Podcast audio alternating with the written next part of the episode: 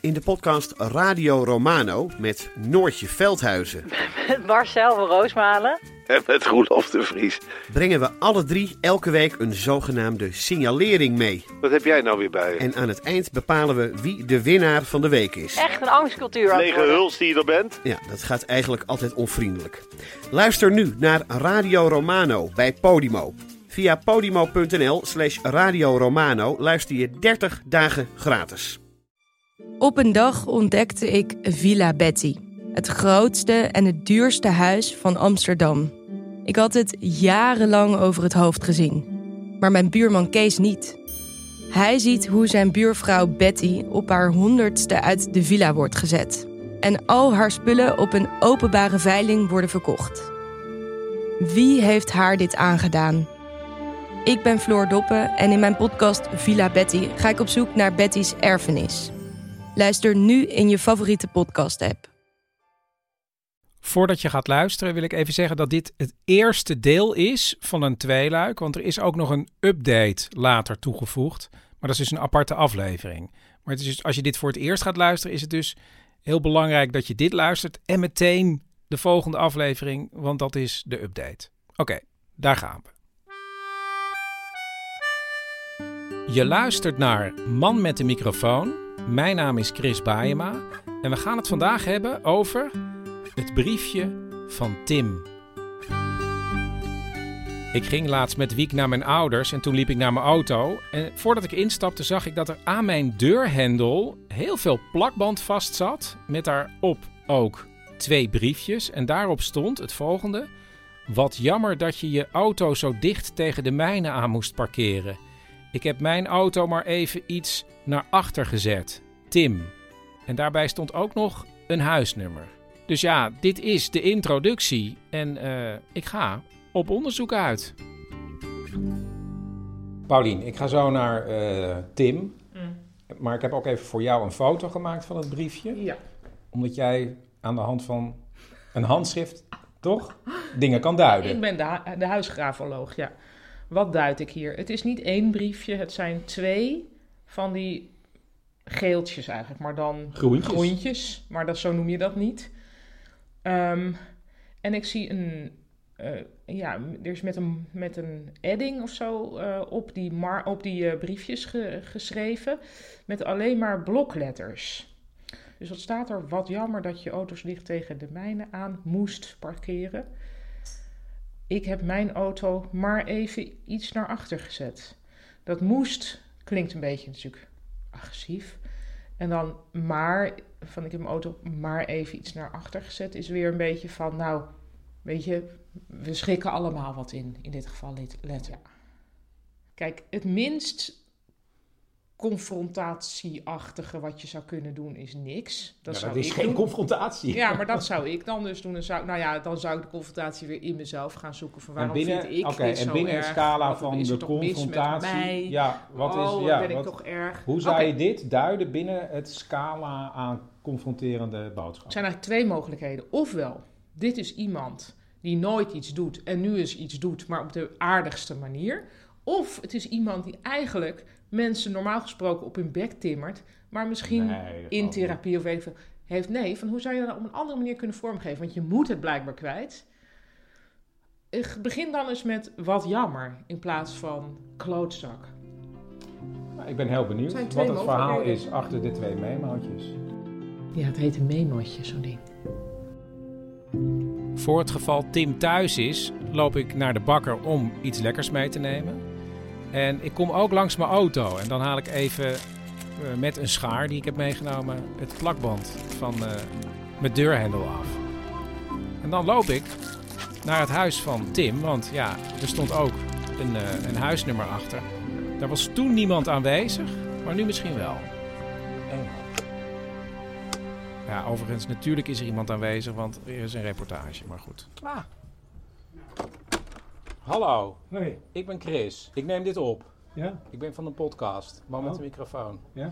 Maar ik had ook laatst mijn auto hiervoor gezet. Ik, ja. En toen heb jij daar een heel werk van gemaakt. Nou.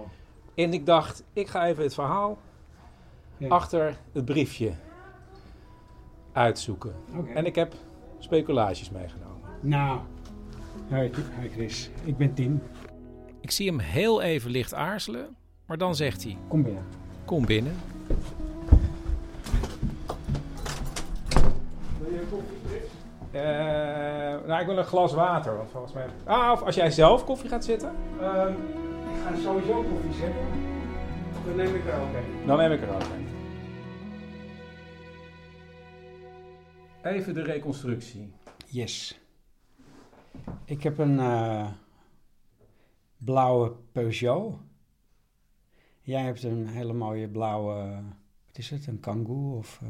Tourneo. Oké, okay, een super mooie praktische auto waar, echt, uh, waar ik jaloers op ben wat je er allemaal in kan gooien. En die stond ingeparkeerd. Ik heb daar helaas geen foto van gemaakt, maar die stond echt tegen mijn auto aangeparkeerd dat ik ook nog dacht van, ja, als je per ongeluk nou een auto aanraakt, zet hem dan nog in ieder geval even ietsje naar voren. Maar ja, hij stond er echt opvallend uh, tegenaan. En toen ben ik eens gaan kijken hoe dat nou precies zat. En toen uh, heb ik op mijn knieën op de straat, uh, op de stoep gelegen, vanaf de andere kant gekeken. En heb ik mijn auto maar iets naar achteren gereden. En toen zag ik dat helaas mijn net gespoten voorbumper toch een klein beetje ingedeukt was. En daar is lichtelijk krakkelee uh, wat lak beschadigd. Echt minimaal. Maar ja, ik heb net die voorkant helemaal laten doen. Dus ja, ik weet...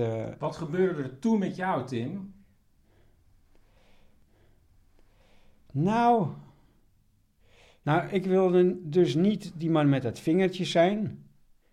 En ik wilde ook niet uh, dat er uh, agressie vanaf straalde. Maar ja, ik vond het wel handig dat jij ervan bewust zou zijn dat je iets had gedaan wat een beetje onhandig is. Ik heb, er was een, een iets heftigere variant hierop. Was, op een vakantie vorig jaar was een auto van de handrem geschoten. En die stond 11 meter schuin hoger geparkeerd dan mijn auto. En ja, die heeft 11 meter vrije val. Is die, daarmee is hij terechtgekomen op mijn voorbumper. Dat zag er natuurlijk iets anders uit. Toen was mijn auto totaal los. En ik heb toch uh, de moeite genomen om dat te laten repareren. Wat me best wel veel geld heeft gekost. En nu zit er een, een klein stukje krakkelee weer op. En mijn auto is voor de rest niet nieuw. Oké, okay, maar nu komt er al iets meer naar boven. Want nu was het al, ik heb mijn auto op laten knappen, ja. want hij was al een keer. Dus er zit een soort... Hij was totaal los, ik kon er niet meer mee rijden. Hè? Dus hij, en toen was hij opgeknapt. En toen was er een, notabene, een, iemand met een ontzettend leuke Ford Tourneo. En die ging weer tegen diezelfde bumper. Ja. Terwijl die was helemaal nieuw. Ja. die, mijn... Dus dat flutste door je hoofd. Ja. Ik had er eigenlijk, als ik er iets meer tijd aan had uh, besteed, had ik eens dacht ik later, dacht ik er toch nog even over terug. Want ik zag natuurlijk iedere keer als ik het raam kijk, dat stomme briefje nog steeds uh, op de deur. Ik dacht, ja, een smiley erbij had ook wel leuk geweest. Maar daar had ik weer niet genoeg tijd voor uitgetrokken. Dus ik ben meestal um, in mijn gedrag toch wel iets te snel vaak met reageren. Eh, lucht het je ook op als je het, als je het helemaal opgehangen hebt? Nee, helemaal niet. Nee. Nee, ik heb er nog wel. Uh, op de derde dag dacht ik eigenlijk van, zal ik hem misschien even eraf halen? Want het is wel een beetje uh, overdone. Is het ook. Het is pas in zijn hele leven het tweede briefje wat Tim ergens heeft achtergelaten. En zijn eerste briefje was nota bene voor iets wat hij zelf fout had gedaan.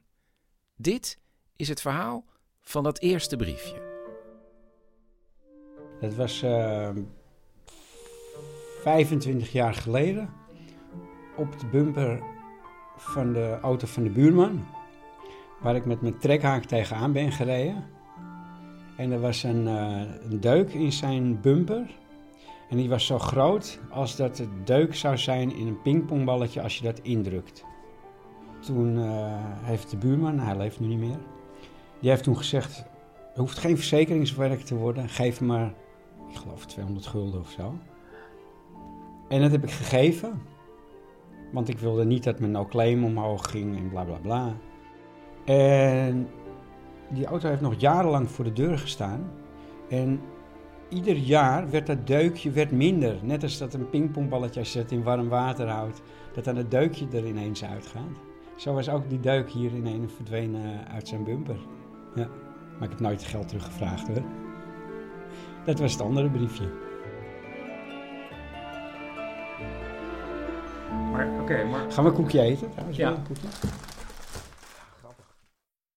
Maar, Tim, Ja. jij bent sowieso een Pietje precies, begrijp ik.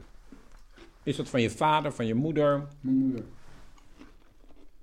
Mijn Ja. moeder. En verder, eh, mijn moeder die kan ook zeuren. Maar daar ga ik niet heel erg eh, over uitweiden. Maar je noemt het nu opeens zeuren.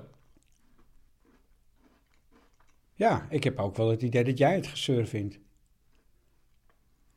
Nou, wat ik heb, ik vind briefjes ik altijd vind zo... het bij nader inzien ben ik er ook wel, valt dit wel onder... eh, ja, het heeft wel een, een, een, een component gezeur eh, ook wel. Ja, maar ik heb het sowieso... Heb jij dat niet met briefjes? Ja, dat briefjes sowieso een soort... Ja. Het heeft iets... ja. Een opgekropte woede sowieso in zich. Een ehm, collega van me, die noemt het altijd gele kanker, die briefjes.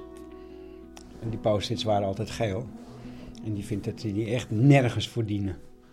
Dat, eh, ja, dat, dat begrijp ik. Ja. Is het nog door je hoofd geschoten? Ja. ja, zeker. Ik pak die dingen al- Altijd als ik zo'n ding pak, dan moet ik daaraan denken.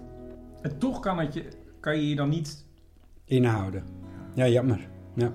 Maar ja, Eigenlijk zeg je achteraf, is het weer, heb ik weer te snel gehandeld. Als ik het een beetje goed begrijp. Had je het niet moeten doen.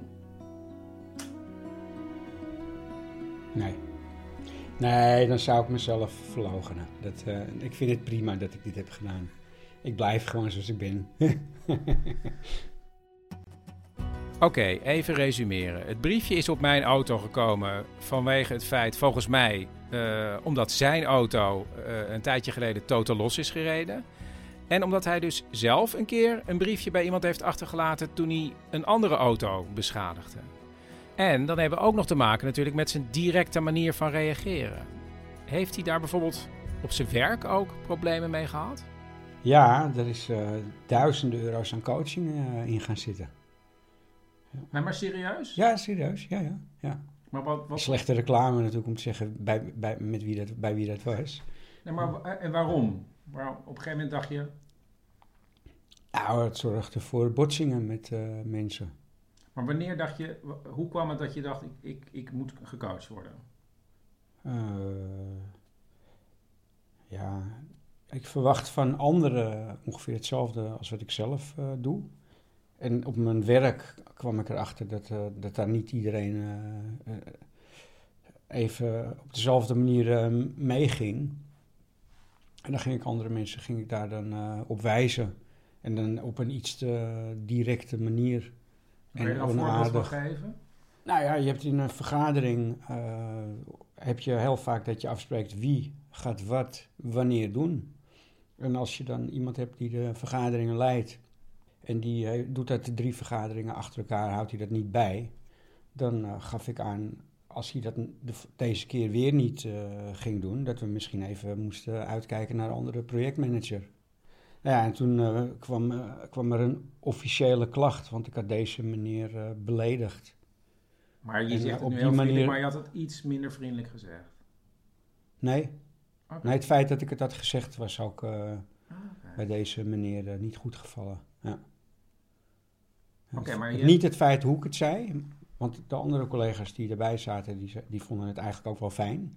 Maar het feit dat ik hem, eh, nou ja, eigenlijk net zoals dat hele aardige briefje van mij, het feit dat ik het zei was eh, in dit geval al eh, moeilijk. Oh.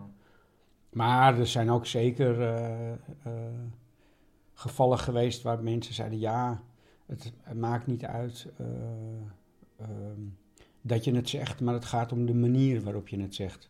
Ja, en dat gingen we dus naspelen met die eh, coach. En dan ga ik, eh, als ik dan mensen niet kan overtuigen, dan kan ik hele grote ogen opzetten. En dat zag ik in ene terug op die, eh, op die opnames. En toen heb ik echt, ja, dat vond ik heel erg dat ik mensen dat aandoe. Zo dat geweld door ze zo aan te kijken. Want niet iedereen is, kan dat hebben. Heel fel kan je zeggen. Ja, ja. En wat heeft die coach jou nou, behalve doen inzien van, oh, dat ziet er niet heel erg aardig uit, wat, wat heb je nog meer geleerd? Dat je soms dingen moet laten gaan. En dat niet alles uh, aan jou is. Is je dat gelukt? Nou, het is wel. Uh, het gaat stukken beter. Het blijft, het blijft een struggle. Ja. Heb je nog gedacht, ik moet het laten gaan toen je een briefje ophing? Ja, denk ik. Dat denk Ja, zeker. Ja. Ongeveer een halve seconde. En toen zei ik nee. Want? Want ik doe het op een aardige manier. Je hoeft het niet altijd te laten gaan. En dit ging mij ook wel aan. Het was namelijk mijn auto. En inderdaad, die auto is helemaal niet zo belangrijk. Dus, dat, dus dat is eigenlijk wel leuk. Dan gaan we weer even terug naar dat, ehm, naar dat briefje op de auto. Wat zou jij hebben gedaan? Ik zou niks hebben gedaan. Nee? Nee. Want ik zou denken, oh ja, dat heb ik ook wel eens gehad. Dat ik ja. iets, iets te dicht iemand parkeer. Ja. En ik kom, altijd, ik kom altijd wel uit mijn parkeerplek. Ja, eigenlijk uh, ben ik een beetje jaloers op jou. Dat jij uh, gewoon zegt, ja, ik had het laten gaan, ik had er niks aan gedaan. Het is, uh, het is wel mooi zo. Dit was Man met de microfoon met natuurlijk ontzettend veel dank aan buurman Tim van een paar straten verderop. En ik zoek voor mijn programma nog mini-romcoms, waar gebeurde liefdesverhalen over hoe mensen elkaar voor het eerst ontmoet hebben. Heb je zo'n verhaal? Dan kun je reageren in de show notes. Je kunt natuurlijk ook lid worden via uh, petjeaf.com en dan zoek je op Man met de microfoon. Ik ben ondertussen bezig met een nieuwe aflevering van Een Grote Bruine Envelop. En ik kom gewoon natuurlijk ook weer heel snel terug met Man met de microfoon. Tot snel. Ik was echt gewoon benieuwd, weet je. Ik had wel verwacht. hey, heb jij dat briefje gepakt, uh, op mijn auto geplakt? En dan bel je aan en zeg ik, ja, maar het is helemaal niet erg, joh. Maar ik denk, dan weet je het. En dan was het klaar. Dus dat is zeg maar de, de podcast in drie seconden.